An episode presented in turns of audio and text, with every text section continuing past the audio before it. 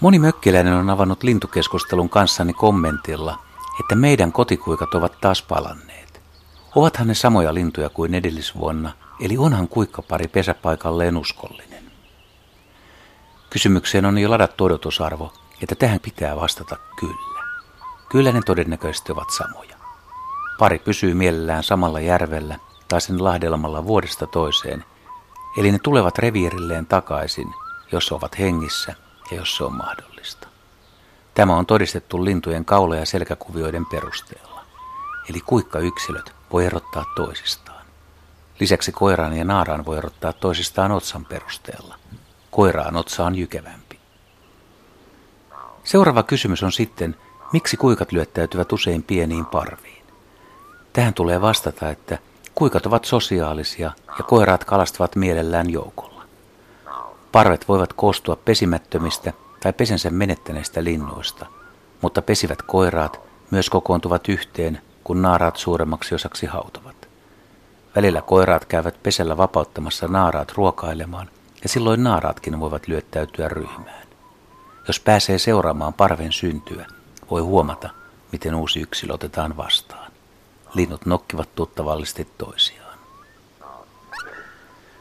Nyt juhannuksena suuri osa kuikan poikasista on ainakin eteläisessä Suomessa jo kuoriutunut, joten kuukauden mittainen haudantaurakka on monilla pareilla ohi.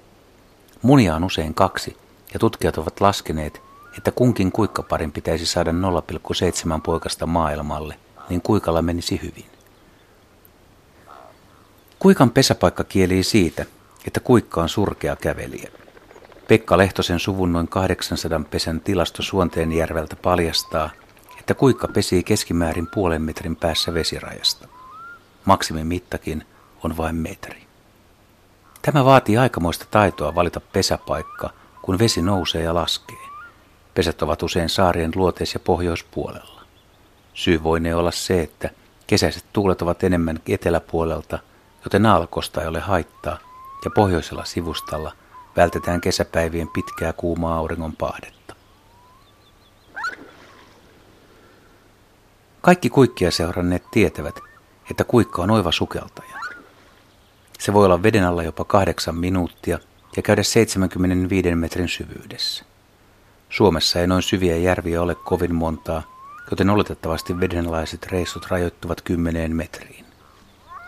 Kun katselee kuikkien sukeltelua, niin huomaa, että se kestää yleensä minuutin verran ja tuona aikana lintu liikkuu pitkän matkan, jopa muutama sata metriä.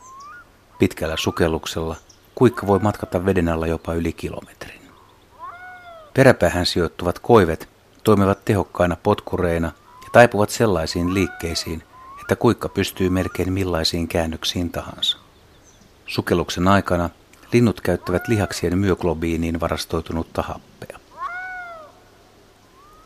Kuikka on voimakkaan näköinen lentäjä ja voimakas se kieltämättä onkin, mutta nousuvalmisteluissa se ei ole kovin tehokas. Pienempi kokoiseen kaakkurin verrattuna kuikka on painava, ehkä jopa hiukan kömpelöhkö lintu, jolla on kokonsa nähden pienet siivet. Kolmen kilon painoinen jötkäle ei pääse tyynellä säällä ilmaan, jollei sillä ole 200 metrin kiitorataa. Siinä syy, miksi kuikat eivät pesi pienillä suolammilla, kuten kaakkurit.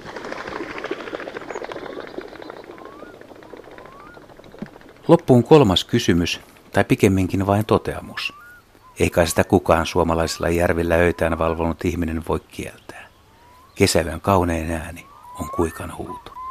Kun usva leijuu tyynen veden pinnan yllä ja alkukantainen ääni kierii lahdelmasta toiseen, siinä on samanaikaisesti alkukantaista haikeutta, voimaa ja salaperäisyyttä. Se on myös ilon ja yhteyden huuto. Kuikkapariskunnat ilmoittavat toisilleen, että täällä ollaan